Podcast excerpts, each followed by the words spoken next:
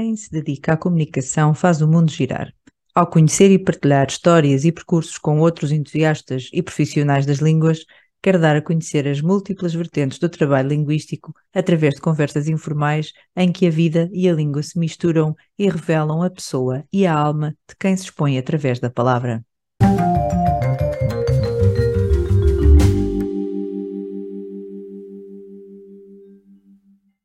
A Sónia é uma daquelas pessoas que vai vivendo a vida profissional sempre com vista a estar mais perto da sua essência. Sabem o que é um coach vocal? Então, fiquem e eu sou a Sónia Silva.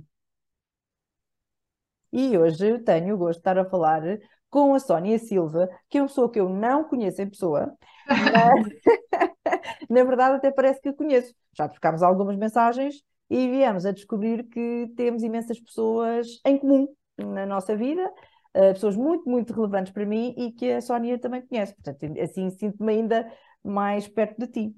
Mas uhum. a razão pela qual uh, foste convidada aqui para o nosso episódio é que tu és também uma language worker. Ou seja, a minha interpretação disto é, obviamente, que é uma pessoa que trabalha em língua, por assim dizer, e isso nas suas múltiplas facetas, não só na tradução, não só na criação de conteúdos, uh, mas em todo o espectro possível de aplicações que, que as questões linguísticas possam ter.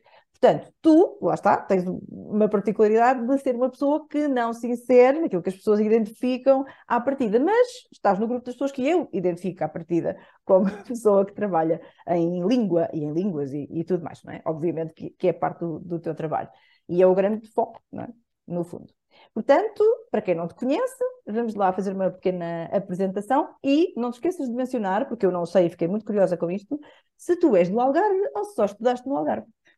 Olá, Rita. Olha, obrigada. Eu adoro ser vista como language worker, em uhum. todos os sentidos. Então, uma pequena introdução, é isso? Uhum. Então, Sónia Silva, algarvia, uh, geneticamente, ok? Porquê? Porque eu nasci na Alemanha e Ah, vivi não lá sabia. seis anos. Então, já desde pequenina que eu tenho este interesse, vá, inconsciente em línguas, porque eu cresci de alguma forma bilingue Claro. Entre o alemão e, e o português. Mas depois os meus pais, que eram portugueses e que só falavam português em casa, então o alemão era a língua de fora de casa, Uhum. ah, resolveram regressar a Portugal e, neste caso, voltaram para o Algarve. Então, nascida fora, criada no Algarve, estudei no Ah. Algarve, mas sempre tive Lisboa no pensamento, não sei, mas sempre esta relação. Acho que foi assim uma visita de estudo que eu fiz em criança e a ponte e estar assim longe mexeu comigo, ou deu-me uma ideia de liberdade que eu parece que num sítio que até é livre como o Algarve não, não tinha. Então Uhum. sempre tive esta paixão por Lisboa antes de mudar-me para cá, que já são 12 anos, talvez. Então eu apresento-me sempre como algarvia, Uhum. ok? Uma, uma genética boa algarvia, mas uma apaixonada por Lisboa e por línguas. Ok, muito bem, muito bem. E eu tive a ver que tu, apesar de não ser fácil encontrar esta informação, porque tens, fizeste tanta coisa, tanta coisa, tanta coisa, mas lá fui eu, ao início da lista, e descobri, e fiquei parva, não estava nada à espera, que tu, quando acabaste a licenciatura, foste trabalhar eh, para a escola, é isso? Ou estou enganada? Sim, bem, então são aquelas coisas que, que a vida acontece. Um, porquê? Porque eu fiz um percurso de ciências. Ou seja, aquela típica boa aluna que tem boas notas em tudo e depois fica a pensar, o que é que eu devo fazer com isto? E depois é aquela pressão, ah, se és boa aluna, deves ir para a medicina. Uhum. Hum, ok. E depois é aquela pressão parental de, ah, línguas não dá para nada.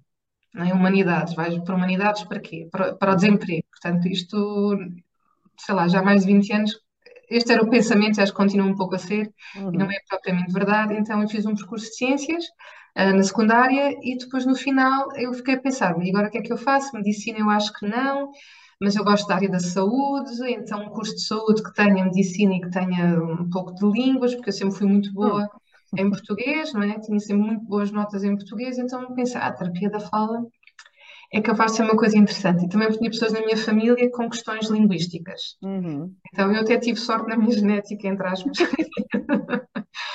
E então fui para, para a terapia da fala e de facto foi um bom cruzamento porque me servia às minhas, às minhas diferentes áreas de interesse, não é? Portanto, ter biologia, ter anatomia, mas também ter a questão da dinâmica da psicologia e depois a linguística, claro que sempre um pouco mais intensa do que um curso de linguística, não é? A terapia da fala não é linguística, mas nós precisamos de saber o que é o desenvolvimento linguístico típico, Uhum. para depois perceber quando algo é fora do típico, como é que nós podemos uh, intervir.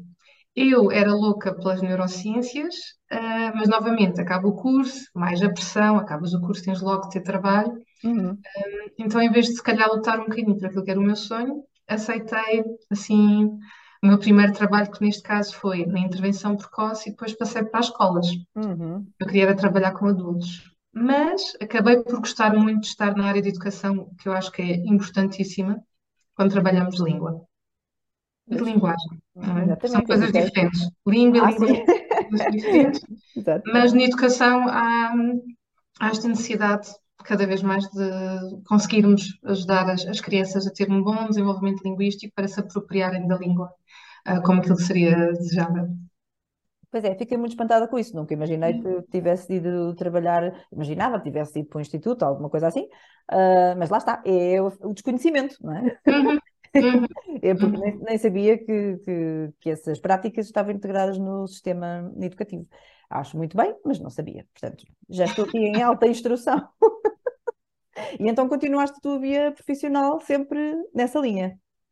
Sim, portanto, esse era o meu trabalho a full time, portanto, eu sempre estive ligada a escolas, Hum. a full time, fossem escolas públicas, portanto, agrupamentos escolares, e aqui neste caso, além ah, da parte talvez mais típica de ah, crianças que não sabem dizer muito bem alguns sons, ou que têm desenvolvimento da linguagem um pouco aquém do expectável, ou alterações da leitura e da escrita, também com casos mais severos, como perturbações do autismo, multideficiência, então porque não era só linguagem, é comunicação, portanto, é todo aqu- aquele chapéu de chuva, não é? Uhum. Que é a comunicação humana. E depois também estive muito ligada, a, já em Lisboa, colégios privados, porque, por exemplo, se pensares bem no Algarve, não tens tantos colégios como uma zona como é Lisboa ou, ou o Porto.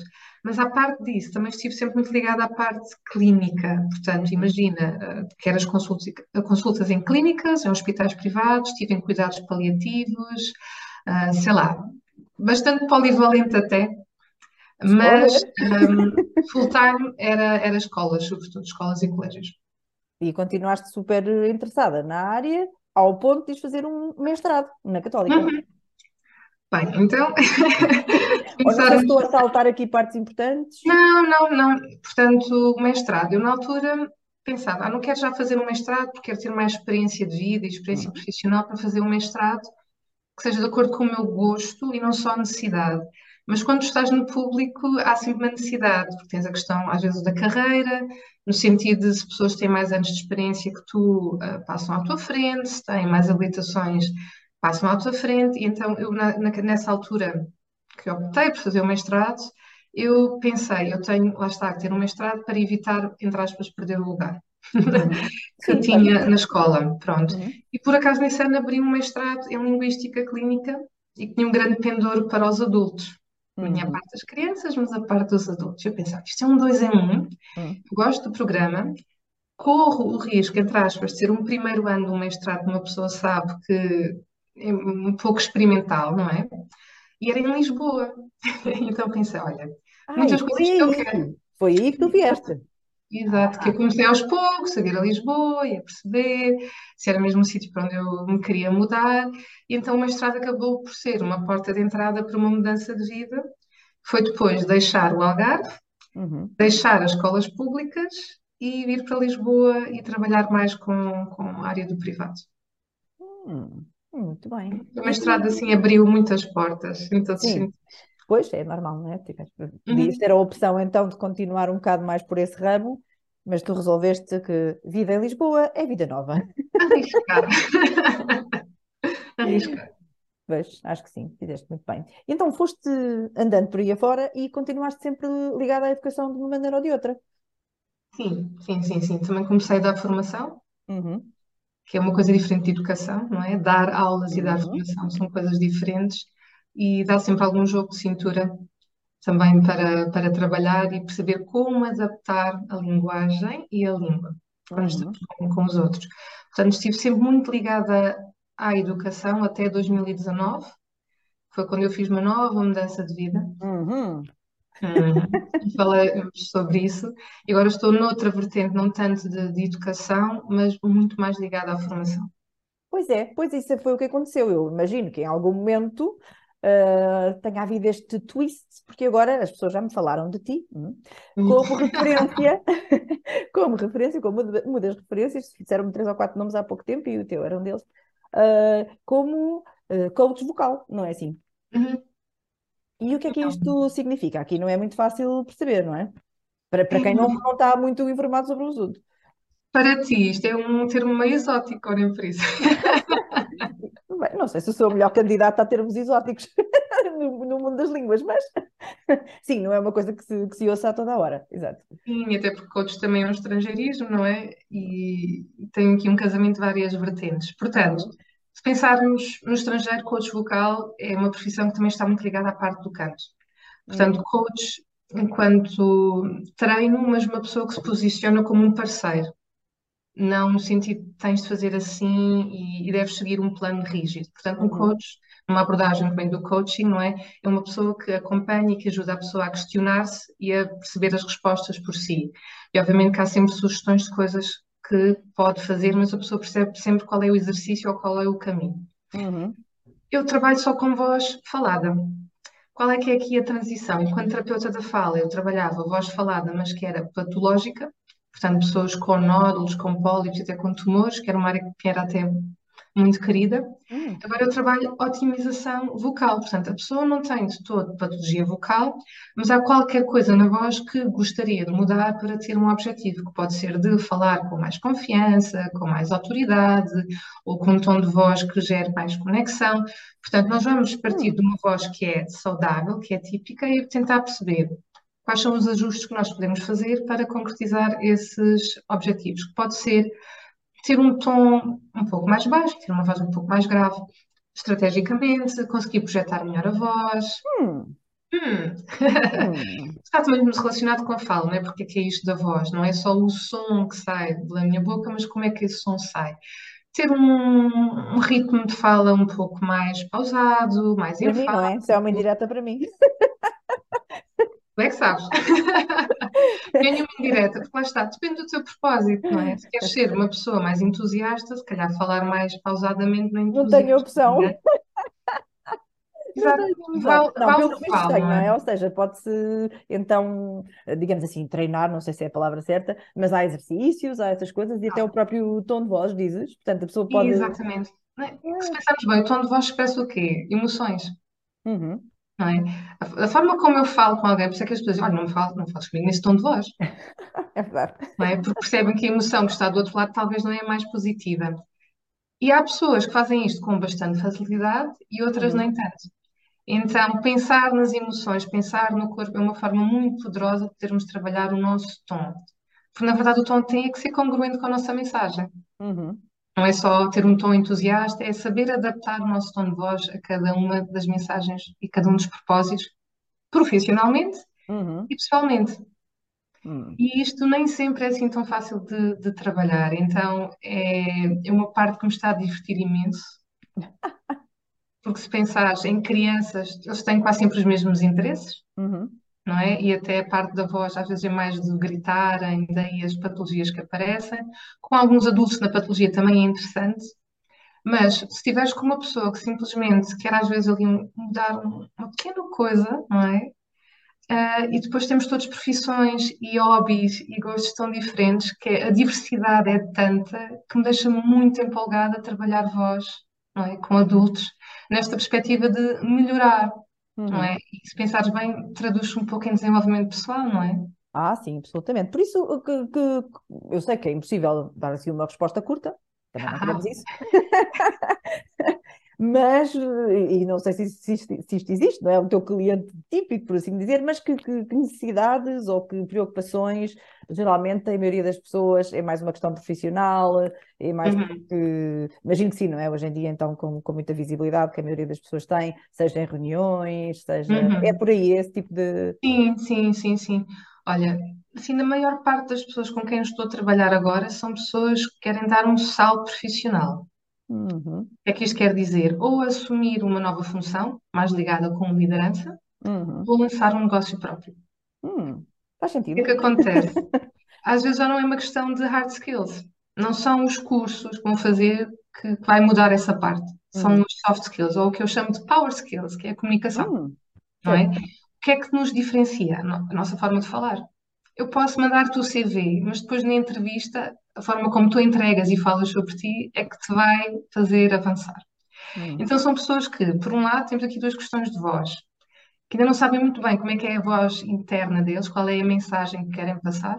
uhum, Portanto, não é tanto a parte fisiológica, é qual é o meu propósito, qual é a mensagem, como é que eu vou cativar os outros com a minha mensagem, como é que eu vou persuadir. Portanto, uhum, uma parte mais de comunicação e também de confiança e conforto, o que é que eu quero passar, como é que eu me posiciono. Esta parte para mim é importantíssima quando queres ser freelancer ou quando queres ser líder, porque primeiro tens que ser líder de ti, e depois tem outra parte de voz mais fisiológica, não é? Dos tais parâmetros de ah, o ritmo, ah, a dicção, o timbre, a intensidade, ou, ou seja, o volume de voz, que também é importante de trabalhar. Porquê? Porque algumas destas pessoas são pessoas, por vezes, um pouco mais introvertidas ou com receio de falar, então lá está, temos de dar um bocadinho mais, de, entre aspas, poder a esta voz, para eles uhum, sentirem ouvidos. E também já tenho tido, mas não é tão comum, clientes de outro, hum, de outro estilo de comunicação, que às vezes são vistos como pessoas muito agressivas ou rígidas. uhum, O que é que acontece? No meio profissional, quando tu apresentas muita rigidez, ah, não consegues conectar-te com os teus colegas, ou as pessoas começam a não estar tão motivadas. Então é trabalhar, lá está, com o tal tom de voz e também trabalhar a assertividade para que ah, consigam promover cooperação. uhum. Uma pessoa que tem sempre um registro muito agressivo, do outro lado perdem depois a tal ajuda, o espírito, o entusiasmo que é importante ter num contexto profissional e também pessoal. Uhum. Gostei. Então, tem sido assim as pessoas que eu tenho tido, os clientes que eu tenho tido ultimamente. Pois é, como tu dizes, tem, tem muito de desenvolvimento pessoal. Sim, porque é evidente, não é? A própria relação que nós temos até com, com a nossa maneira de falar e com a nossa voz, que é uma coisa que eu também gosto muito de, de, de falar, porque eu, eu, também trabalho muito a, a, consciência linguística, não é? A consciência e a intuição, e, e, são coisas que povoam o meu pensamento a todas as horas, como é óbvio, e entendo perfeitamente, porque eu também, como, como mentora, também as pessoas que, que que vêm procurar também são pessoas que estão um bocadinho nessa fase da, da, mudança profissional e da necessidade de falar em público. Então, claro, obviamente não, não da forma que tu fazes, porque foco mais na, na questão linguística per se, mas obviamente que, que esses também são, são preocupações de, de, que eu tenho e que as pessoas que, que trabalham comigo também têm. Por isso é ótimo saber que existes Não, para mas é também importante. ajudar com estas necessidades, porque eu não sei se, se a maioria das pessoas sabe exatamente o que é, que é um, um coach focal. Podemos pensar noutras coisas, e é como tu dizes, se calhar pensamos no, na, na, no canto e nesse tipo de coisas, tudo muito bem, que se calhar nem se chama coach vocal, não sei, uh, tem que ver isso, uh, mas é fantástico, portanto, uh, acho muito bem que, que fiquemos a saber um bocadinho do que tu fazes, porque sabe Deus a quem vai ajudar, não é? Exatamente. Ajuda, ajuda. E Pois, mesmo é. o teu trabalho é super importante porque também tenho muitas pessoas que querem ter um vocabulário mais rico e não sabem muito bem como é que é onde fazê-lo, ou então é mais aquela opinião negativa que têm sobre a sua própria linguagem, porque é que é isto do discursar e, e das apresentações. Ainda hoje de manhã estava com, com um cliente e estava-lhe a dizer, e para ele foi importante, eu tenho que escrever para o ouvido dos outros. E as pessoas muitas vezes vão para apresentações uh, com coisas escritas muito bonitas, mas que do outro lado não são sentidas e que são tidas como pouco naturais. Uhum. Na verdade, acho que esse é o objetivo que deve estar sempre em mente, naturalidade. Exatamente, posso... exatamente. Estou Exatamente. completamente contigo, é exatamente, e cada vez penso mais nisso. Por isso é que eu agora falo muito na história das conversas de café, mas é isso que eu quero dizer, não é? A naturalidade, a espontaneidade, estar lá essa capacidade de, de, ultrapassarmos essas barreiras e conseguirmos Uhum. trazer o que somos, não é? Para as conversas, Sim. eh, seja em língua materna, seja em inglês, como, como é o, caso da maioria das pessoas que trabalha comigo, eh, e é muito, muito interessante ver quando a pessoa começa a sair daquela casca, e imagino que tu assistas a estes processos, então, eh, muito mais que eu, não é? Porque eu é, é de uma maneira muito mais eh, direcionada para o inglês, não é? Não, mas extremamente importante, porque eu, mesmo que seja direcionado para o inglês, eu digo isto porque já dei aulas, ainda dou algumas aulas de português para estrangeiros. Uhum. E é muito giro que a comunicação tem efeito quando nós falamos com expressões, analogias e metáforas. E as pessoas depois, quando querem fazer apresentações, pensam muito pouco nisso. Eu E isso sei. comunica muito mais. Exatamente, nós já estamos aqui a falar a mesma língua, Rita. Ah, sim, tenho a certeza. Temos aqui encontrado muitas das mesmas coisas e pensamos Exato. as mesmas coisas, de certeza. Portanto, polir a língua. podemos fazer um projeto. Ora, não digas essas coisas porque eu aceito. É. Polir a linguagem sem perder naturalidade. Naturalidade para mim, polido ou não, não sei se consigo ver nessa perspectiva, porque assim, é? Tu sabes que eu, isto, enfim, chega aqui e vai direto, é ótimo. Os meus filtros não, não, não estava na fila dos filtros quando foram distribuídos, como eu costumo dizer. Mas falando em projetos, eh, tu tens eh, muitos projetos e eu gostaria de destacar, porque gosto sempre assim de encontrar três ou quatro coisas eh, com um nome chamativo, ou que, enfim, ou que por alguma razão eu já reparei várias vezes que a pessoa faz isto. E então falemos deste teu projeto que, que não é solo, que é com amigos, colegas, eh, não sei bem, Uhum. mas vais-nos explicar, que é o Uhum. livro Voo. Eu tenho até alguma dificuldade em articular isto, é verdade. Foi de propósito esta dificuldade de articulação ou sou só eu? Bem, como és a primeira pessoa a dar feedback sobre, sobre o nome, não te consigo dar uma resposta ah, Ah, certa. pois eu tenho Mas, pensado muito sobre isso. não, mas fazes bem, lá está, uma mulher de línguas que pensa nestas pequenas minudências que são importantes. Mas sim, também um projeto mais de, de rede social, pensamos nele mais enquanto algo que é para ler do que propriamente para hum, falar, não é? Ok. Então, somos três cabecinhas pensadoras, três corações, somos amigos e colegas de profissão, portanto, três pessoas com formação em terapia da fala, que fizeram formação em coaching de comunicação e voz e que é assim que se posicionam. Os três. Os Os três. três do mesmo Pronto. curso. Ok. Eu, bem. neste momento, já não tenho ligação à terapia da fala, já deixei a área há três anos e meio. Uhum. Eles ainda trabalham, mas também vêm-se no futuro enquanto coach. E quando três cabeças gostam muito de discutir sobre as coisas que vão aprendendo, começam a pensar: então, e se partilhássemos isto com mais pessoas? E porque, na verdade, quando nós queremos aprender mais, um grupo de três é pouco. Uhum. Então pensamos: olha, vamos aqui juntar este amor pelos livros e pela Hum. partilha com as redes sociais, e isto também nos força a ler mais, porque lá está, são sempre mais os livros que temos por ler do que aqueles que já lemos. Ai, sim. Isso não Então, nós pensamos, isto é uma forma também de gerar compromisso, Uhum. porque eu, eu falo por mim, eu adoro ler desde sempre, mas não consigo ler tanto quanto gostaria. Uhum. E a verdade, eu aprendo muito mais a partilhar os meus insights de leitura, porque a forma como eu, como eu olho para o livro é diferente que Uhum. outra Mas é um pessoa. clube de leitura, por assim dizer. Não, não chega a ser clube, porque não temos tempo para isso. Mas um, um dia gostaríamos que fosse e, e queremos convidar mais pessoas, sejam autores de livros ou simplesmente pessoas que leram os mesmos livros que nós, para dizerem o que é que acharam, assim, de forma mais, mais crua. Porque acho que é isso que falta, partilhar as nossas visões a partir dos livros. Uhum. Não E é? é vocês Podemos todos fazer interpretações muito diferentes, mas lá está, chamar a atenção que são livros mais relacionados sempre com comunicação e Uhum. voz. O livro Voo veio aqui da junção de tentar ter a palavra livro Uhum. e pensar livro e livre, Uhum. porque acho que ler dá-nos muita liberdade. Foi o que a mim me permitiu, eu acho que atingir de alguma forma e continuar a crescer o meu potencial cognitivo, porque eu venho de uma, de uma família que não tem muitos estudos e para mim os livros representam, ah, representam muito o meu crescimento pessoal e Uhum. para eles também. E pensar que ler permite-nos voar, lá está, Uhum. crescer, ir eh, para fora, não é? Da, da nossa estrutura mais, mais rígida. Então, nem pensamos muito nesta parte articulatória, porque para nós nem é muito difícil dizer livro voo, mas Eu achei particularmente, ou seja, tive que pensar, tive que pensar para, para dizer.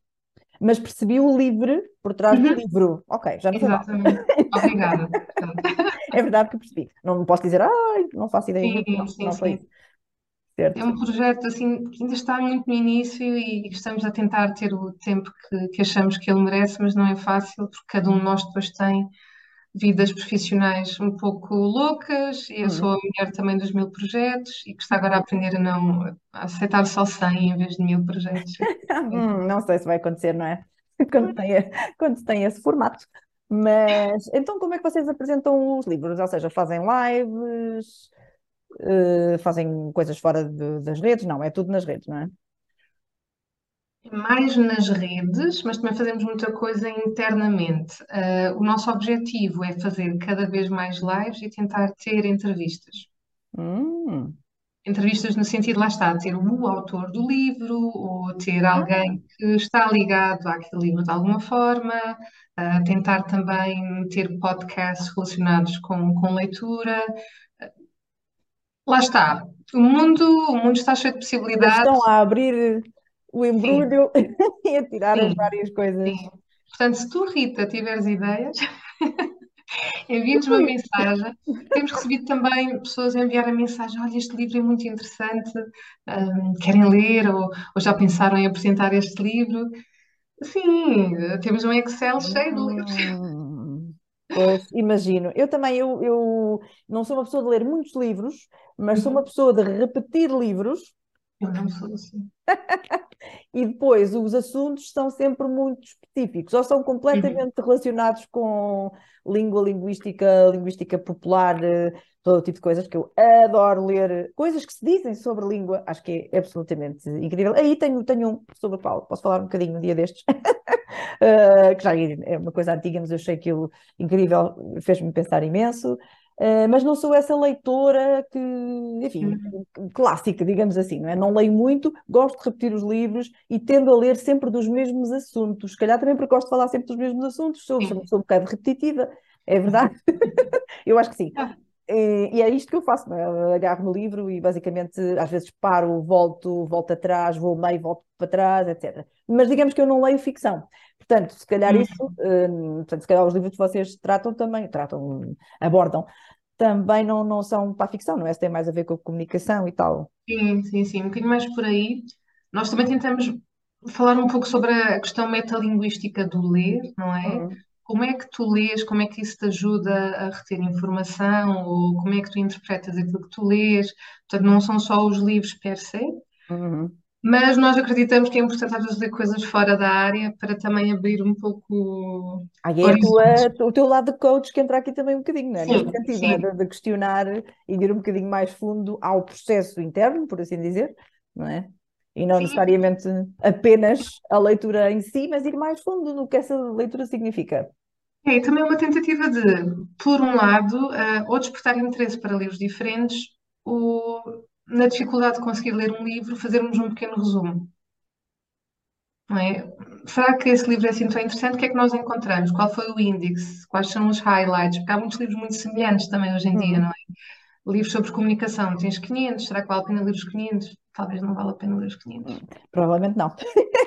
E vocês focam-se em autores portugueses especificamente? Isso é irrelevante? Têm referências de americanos? Não. O que, o que for? É assim, ah, temos muitas traduções do inglês. Se pensarmos em falar em público e comunicação em português, obviamente tens sempre muito mais coisas português do Brasil do que português europeu. E no português europeu, como em tudo, como em tudo. E vejo cada vez mais livros em português europeu de Uhum. autores nacionais, mas Ok. é tudo mais recente. E é também para um público mais geral. Hum. Portanto, se quiseres coisas mais específicas, não encontras assim tanto. Encontras mais em inglês.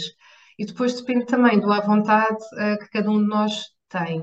Eu serei provavelmente dos três a pessoa que está mais à vontade com o inglês, tanto que eu também trabalho em inglês. Ahm, sei lá, se eu tiver uma pessoa que Como coach, portanto.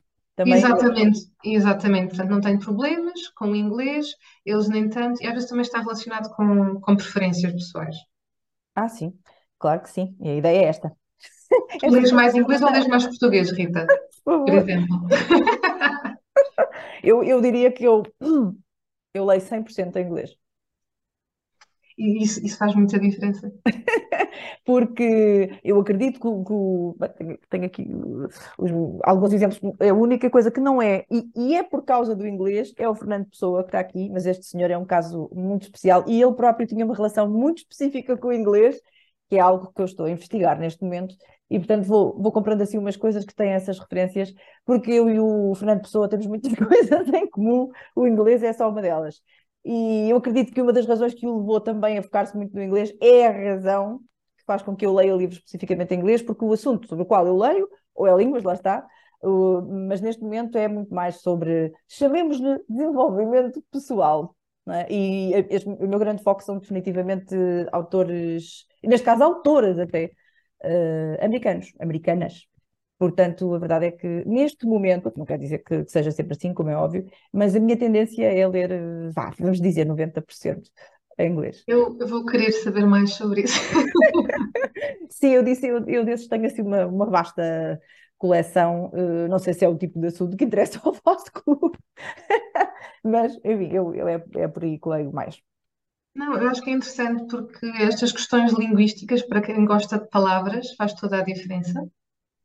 E depois, se tu gostares de tradução e de analisar a tradução também mexe Hum. contigo perceber, hum, será que isto ficou mesmo bem traduzido? Eu diria Sim, eu assim. tenho livros que têm a versão em espanhol, tenho a versão em inglês, tenho a versão em francês, tenho em português, tenho o que apanho. Mas isso, pronto, são outros tipos de trabalho de que são, são aquelas coisas parvas que eu gosto. Sempre foi assim. Sim, sim, sim. Sempre foi Nós, assim. por exemplo, às vezes temos, ah, sei lá, ideias ah, que vemos de publicações em inglês e queremos passar para português porque o nosso projeto é em português. E Uhum. às vezes temos perder ali algum tempo para conseguir expressar a ideia, mas que faça sentido. Exato. Em português, a tal naturalidade, por exemplo, eu gosto muito de discursar, adoro. E vou discursar esta semana pela primeira vez em inglês. é? Hum. Apresentações em inglês já fiz e vou ah, discursar em inglês esta semana. Para que eu não o fiz antes? Porque os discursos para mim são tão importantes, é tão ligado às emoções, que o inglês para mim não faz sentido, porque eu não sinto as palavras. Eu adoro conversar em inglês, mas lá está, é uma coisa muito funcional e utilitária. Nos discursos eu quero que as pessoas compreendam mesmo aquela dorzinha. Eu não consigo provocar essa dorzinha em inglês. Acho eu. Isto é a minha crença limitante. Eu, eu adoraria ver isso a não provocar. Mas pronto, mas cá estarei. Porque esse é um dos trabalhos mais interessantes que eu faço com as pessoas, é exatamente falar dessa no- naturalidade, Uhum. sentida, não é? Como é que é esta coisa? E é por isso que eu falo do descobrir essa voz, essa voz, esse novo falante desta outra língua, que é o mesmo que é o falante desta língua, mas com ligeiros twists, porque eu, se pensar na maneira como falo inglês, eh, espanhol, português, etc., sou ligeiramente diferente, e eu sei isso, não é? Eu consigo quase identificar onde é que estão as, as, as pequenas nuances. Eh, Porque eu sou uma falante emocional, eu sou uma pessoa que aprende emocionalmente, que fala emocionalmente e não faz nada sem ser emocionalmente. Portanto, o meu inglês é, se calhar, ainda mais emocional que o meu português, porque eu tenho uma ligação visceral com o inglês, é uma loucura. Portanto, acho que Ah, era uma coisa super gira para nós conversarmos, esta relação ah, que tu tens e que eu tenho, ou que tu tens e que tu achas que não tens, que não sei se será bem assim, Ah, mas isto leva-nos a uma das últimas coisas que descobrimos que temos em comum. Ah, e que não foste tu que me contaste, eu descobri por, por via de outra pessoa, não é? Que- quem será? que nós temos uma amiga em comum, que para ti é uma nova amiga, para mim é uma muito antiga amiga, Hum. que é a Susana, e que, na verdade, como tu, eu e a Susana temos em comum o facto de não distinguirmos entre trabalho e conhaque, acho eu que essa é a grande vantagem, eh, que foi o título da minha apresentação, a minha primeira apresentação, o quebra-gelo, foi quebrar o gelo com trabalho e conhaque, porque era sobre dicionários. Eh, e então nós temos em comum o facto de fazermos parte do clube Toastmasters, não é? E é Uhum. desses discursos que estavas a falar, certo? Uhum. E o que é Sim. isto do Toastmasters? Que tu, que por o que eu li, fiquei chocada, és vice-presidente, não é como eu que acabei de entrar, não é? Ainda estou no meu primeiro discurso. Sim, sou, sou vice-presidente de educação. Lá está a educação. Vês como está tudo ligado. Sim. Eu sou membro há um ano. Uhum. Isto começou há muitos anos atrás, quando ainda era terapeuta da fala e fazíamos apresentações para educadores, professores, pais, e tínhamos um colega novo, que não era a pessoa que estava mais à vontade a apresentar. E nós sugerimos: Olha, pensaste fazer o antigo CAP, que agora já não é CAP, Sim, eu sei. Ele, ah, não, não, eu quero ir para os Toastmasters, porque lá é que se aprende a falar em público. E foi a primeira vez que eu ouvi falar naquilo. Naquela altura aquilo soou um bocadinho a desculpa dele, é? Só para se safar, ah, não vou fazer isto, mas vou fazer outra coisa, acreditem em mim. Eu fiquei com aquilo na cabeça, ok, Toastmasters. E uns tu sabias o que era ou não tinhas ideia nenhuma? não, fui pesquisar, fui ver, ah, ok, um clube de pessoas que se reúnem para falar em público, ok. Mas vi assim umas fotos, e, ah, enfim. E depois, quando fiz a minha certificação em coaching de comunicação e voz, já ouvi falar mais de Toastmasters, comecei a pesquisar aqui e tinha um clube mesmo perto da minha casa. Então, já com outro conhecimento do que é isto, falar em público, não é? com um olhar mais clínico, pensar, está na altura de espreitar, agora também tenho mais tempo e vou ver. E adorei. Uhum. E gostei muito, por isso é que ainda lá estou. Claro. Porque de início conseguia perceber, olha, um espaço uh, onde eu posso aprender mais e porque eu tinha uma grande necessidade, que é, por exemplo, um treinador de futebol não tem que ter sido o melhor jogador de futebol, mas tem que perceber as dores dos seus jogadores. E eu pensei, então se eu quero trabalhar com alguns dos meus clientes o falar em público, eu acho que preciso também de treinar o meu falar em público, não que eu fosse má a falar em público, mas eu quero ter o trabalho que eles têm, eu quero viver o que eu lhes sugiro que vivam. Senti essa necessidade e depois dei por mim num grupo, não é? Num, num clube com pessoas com quem me identifiquei, portanto, que preencheu o meu sentimento de pertença, não é? E agora eu sinto que estou lá não só para estas questões profissionais e pessoais, mas porque é um sítio onde eu posso, um, agora isto tem de ser em inglês, um, to craft my message. Portanto, pensando, eu consigo pensar que daqui a uns anos vou estar envolvida num, num projeto qualquer social e que estar lá vai me ajudar a criar, não é? A perceber melhor qual é o projeto que eu quero criar. Uhum. E, e seja por que motivo for, acho que é uma experiência boa. Acho que é bom visitar diferentes clubes, porque cada um tem ambiente diferente e damos por nós mesmo quem já tem algum, algum conhecimento sobre o assunto, a aprender sempre algo mais, Uhum. a ver as vulnerabilidades dos outros, lá está, desenvolvimento pessoal. Exato. Então, sim, faz muito sentido estar nos Toastmasters nesse sentido e lá está, experimentando a minha liderança, perceber o meu estilo de comunicação, coisas que tenho às vezes que ajustar. Eh, É muito mais comunicação do que aquilo que aparentemente ah, parece que é. Uhum. Portanto, se vieres a Leiria, já sabes. Eu quero. Então, vem a Leiria e depois uh, vais também à sessão dos Toastmasters. Aqui, claro, é um grupo pequeno. Eu já vi fotografias do vosso grupo. Vocês são mais, porque estão aí, não é?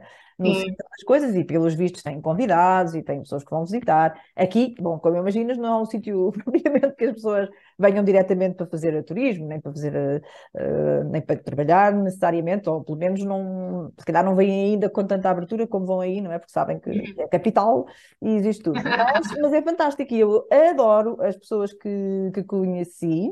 Na verdade, foi alguém que eu conhecia que, que, acabou por me falar no assunto. Eu já conheço há muitos, muitos anos. Em Barcelona acabei por ir a uma sessão, mas foi mesmo, mesmo já na altura que estava para me vir embora, não segui.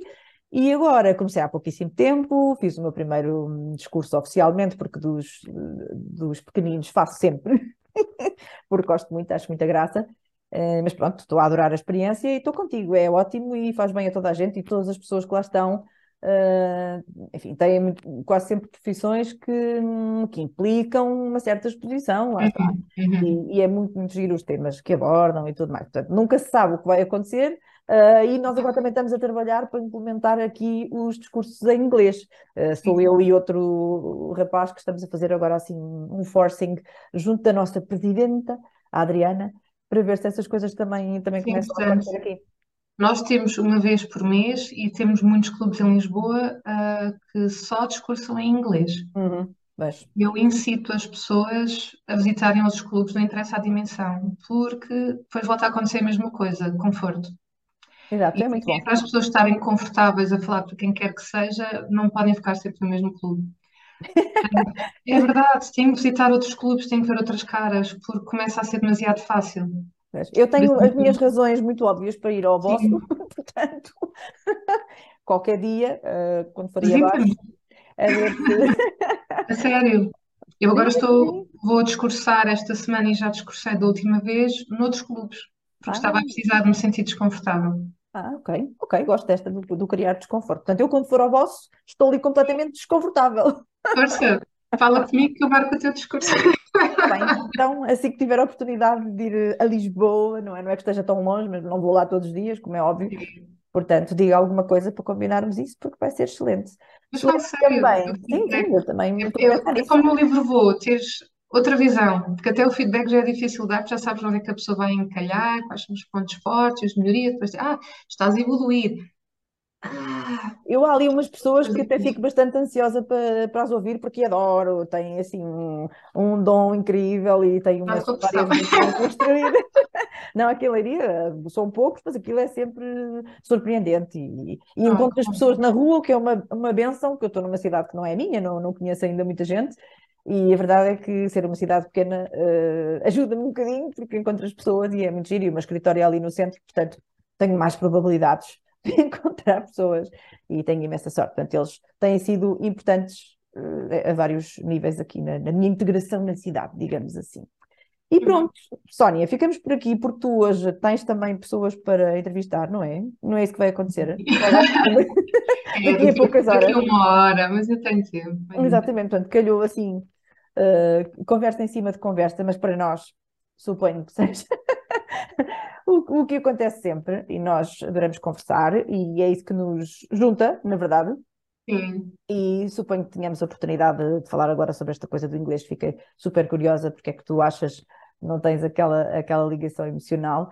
Uh, eu tive há pouco tempo numa escola e uma das perguntas que me fizeram era se eu sonhava em inglês. Achei muita graça. Ai, isso é tão giro. Uh, foi os meninos de, sei lá, décimo ano, 15, dos 15 aos 17, e tiveram ali duas horas a fazer-me perguntas foi ótimo, e uma delas foi isso. E era, e era exatamente sobre o inglês, não é? Mas uh, perguntaram-me isso e achei muita graça. E a resposta é claro que é assim, não é? Não, mas faz muito sentido, isso está muito, está muito ligado à organização do nosso cérebro, não é? É, por isso e à frequência, não é por acaso pessoas, por exemplo, bilíngues ou até poliglotas, que há certas coisas que só conseguem fazer numa língua, como é o caso do contar até podem já falar muito mais a segunda língua. A história dos números, exato, exato, exato. Que as pessoas isso é tudo é um cérebro. Uhum, exato. Eu acho isso super interessante. Não é? Muita gente me fala desta dificuldade de contar. Não é o meu caso, mas também é verdade que eu tive uma vida prática, não é? Uhum. Nos Estados Unidos, obviamente que os números, dinheiro, números de portas, etc., e é tudo diferente do que aquilo que aprendemos na escola, não é? Não se diz na, na vida real como se aprende na escola, nada disto, não é? Números grandes, essencialmente. E, mas muita gente me fala desta dificuldade dos números. Portanto, olha, eu acho que nós temos aqui coisas para fazer. Temos aqui coisas para fazer. Juntas. Portanto, é a primeira vez que estou a falar contigo de viva voz, por assim dizer, mas acredito que não será a última.